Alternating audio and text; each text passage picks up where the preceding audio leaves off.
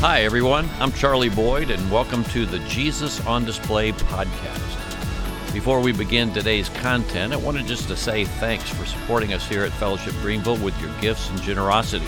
Because of your giving, we get to share resources like this podcast with you to help reach you wherever you are in your life with Jesus. If you'd like to support the ministry of Fellowship Greenville, you can head to fellowshipgreenville.org forward slash give to get started. Thanks so much for your support, and we hope you enjoy today's episode. A steward is someone who manages somebody else's stuff. A steward is somebody who manages somebody else's stuff. So God says to each one of us, here's some of my stuff. Here's some brain power, here's some talents and gifts and abilities, here's some money, here's some opportunities. Now take that stuff, my stuff. It's my provision for you but not just for you. So use some of it, invest some of my stuff, and maximize it for my work in the world. But that's not all. The definition of stewardship goes one step further. A steward is someone who manages somebody else's stuff with the goals of the owner in mind. With the goals of the owner in mind. In other words, a good steward says, God, thank you for entrusting your stuff to me. What would you like me to do with your stuff? I mean, imagine what it would be like to sit down with a financial manager or planner. And many of you have already done this. And you sit down with a financial planner and you turn over all your assets and investments for this guy to manage and invest for you. And one of the very first questions a good financial planner will ask you is What are your goals? What would you like to see happen with your money? Which I always think is kind of a strange question. It's like, I want to see it become as much as it possibly can be. Well, how much do you want to retire on? As much as I possibly can. You know, I don't, but that's, that's just the way it is. But uh, so he's, so the financial planner's like, well, if I'm going to manage your money, I need to know what your goals are so I can make sure that I handle your finances in, the, in the right way, in the way that you intend. That's what you want, right? I mean, I mean, how would you feel if you sat down with a financial planner and said, wow, You're giving me a lot of money to work with here. Thank you so much. My wife and I have been planning to add on to our house, and now we're going to be able to do it. Uh, you'd be like, whoa, hold on, fellow. This isn't your money to do whatever you want with. This is my money. You're supposed to manage it for me. That's biblical stewardship. Basically, being a steward is being a financial manager of God's money. It's saying, God, I see that all I have is yours. I see that all I have has come from you and I, you've given me talents and abilities and money and opportunity. It's all come from you. What would you like me to do with your stuff? That's biblical stewardship. Now, let me give you four quick, short statements to flesh out how to think biblically about stewardship. First of all, stewardship is not simply about money, it's about the great God who, your great God, who has graced you with all you have. It's not just about money, it's, it's more about your great God and gracious God who's graced you with money and stuff and talents and abilities. And that thought permeates this entire chapter. What the people gave came out of their love and affection and appreciation and adoration of God. Now, the second thing is stewardship is not some subcategory of the Christian life. Number two, stewardship is the Christian life. Stewardship and discipleship are two sides of the same coin. Discipleship is I live wholeheartedly to God because of what Jesus has done for me. Stewardship is I give wholeheartedly to God because of what God's given to me. And you cannot separate these two.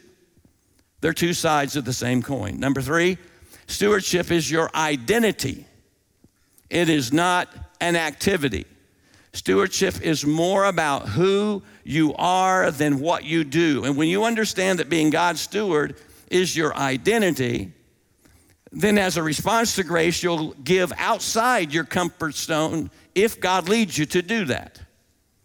Hear me, stewardship is not just some religious cliche that we use to make fundraising sound spiritual. No, it's central to who you are in Christ.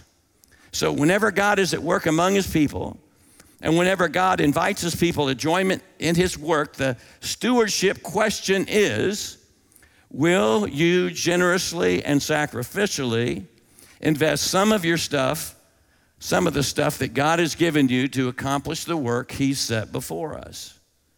Will you generously and sacrificially invest some of the stuff God has given you to accomplish the work that he set before us? That's exactly what this passage about. That's the question that David asked the people of Israel when he says, Who's with me? And a whole bunch of leaders and a whole bunch of people joined David, gave willingly and joyfully and generously and sacrificially over and above what they were required to give under the law. And they lived their lives and they died, and many of them never saw that temple. But think, they left behind a legacy, they left behind a worship center that benefited their children and children's children and beyond. And this is so cool because, uh, because of their love and affection and their desire to make much of God, again, this story of radical generosity, we're still talking about it 3,000 years later because God decided to put it in His book. Now, the fourth point under stewardship comes from verses 14 through 17. And what you're going to see here is that David tells us the same thing that he's already said, but he links it to something very important. But who am I and what is my people that we should be able to give uh, so generously and willingly? For all things come from you, and from your hand we have given back to you. For we are strangers before you and sojourners, as all our fathers were. Our days on the earth are like a shadow, and there's no abiding. Uh, oh, Lord our God, all of this abundance that we have provided for this building, for your house, is for your holy name. It comes from your hand, and it is all yours. And I know, my God, that you test the heart and have pleasure in uprightness. Now that's interesting, the testing of the heart. Let's keep reading. In the uprightness of my heart, I have freely offered all these things, and now I've seen your people who present, who are present here, offering freely and joy, joyously to you. O Lord, the God of our father Abraham, Isaac, and Israel, our fathers, keep forever such purposes and thoughts in the hearts of your people and direct their hearts toward you. So David prays again God, everything belongs to you, everything comes from you, everything is distributed by you, and we're simply giving back to you what you've so generously given to us. And here's the bottom line this is number four stewardship is a matter of the heart. It's a matter of the heart. Look at verse 17. I know, God, that you test the heart. Verse 18, forever keep your purposes and your thoughts in the hearts of your people and direct their hearts toward you. And to my thinking, there's no better prayer than that, than to ask God to always keep His purposes and His thoughts in our hearts so that God could work in us and through us to advance the gospel and advance His agenda in our world today. Now, I'm going to close with a couple of stories. The first story, I think, reveals the heart of a steward rather than the mind of an owner. Um, this came by way of an email. Said, I'm really excited about what God is doing in our church.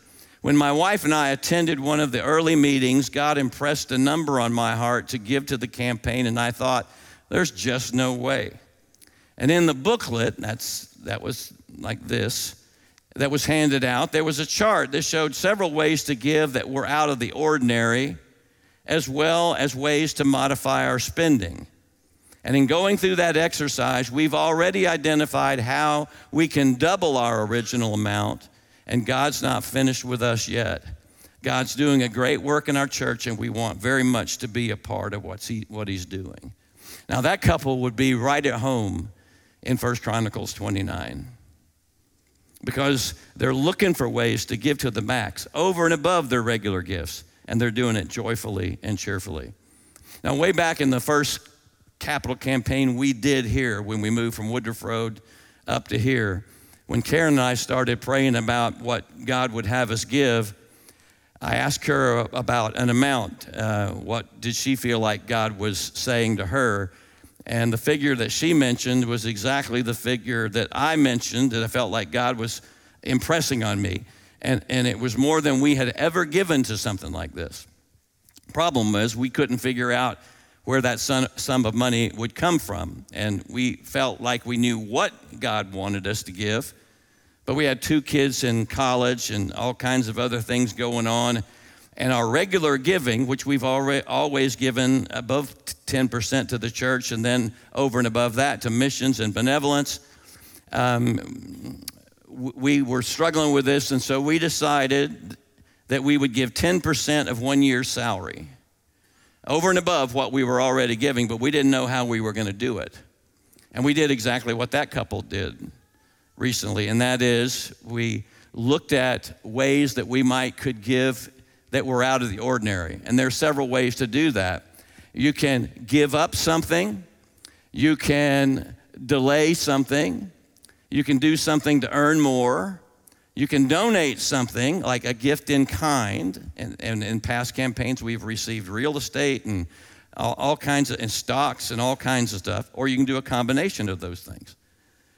And, and don't, don't miss out on what God's doing by saying you can't do anything. Now, here's some things that uh, in past capital campaigns that people did. And they're small things, but if you noticed on this pledge card, in order to reach our goal, we need uh, 200 people just pledging $10 a month to reach our goal. So it's not too little, but some people decided to skip a meal out each week as a family.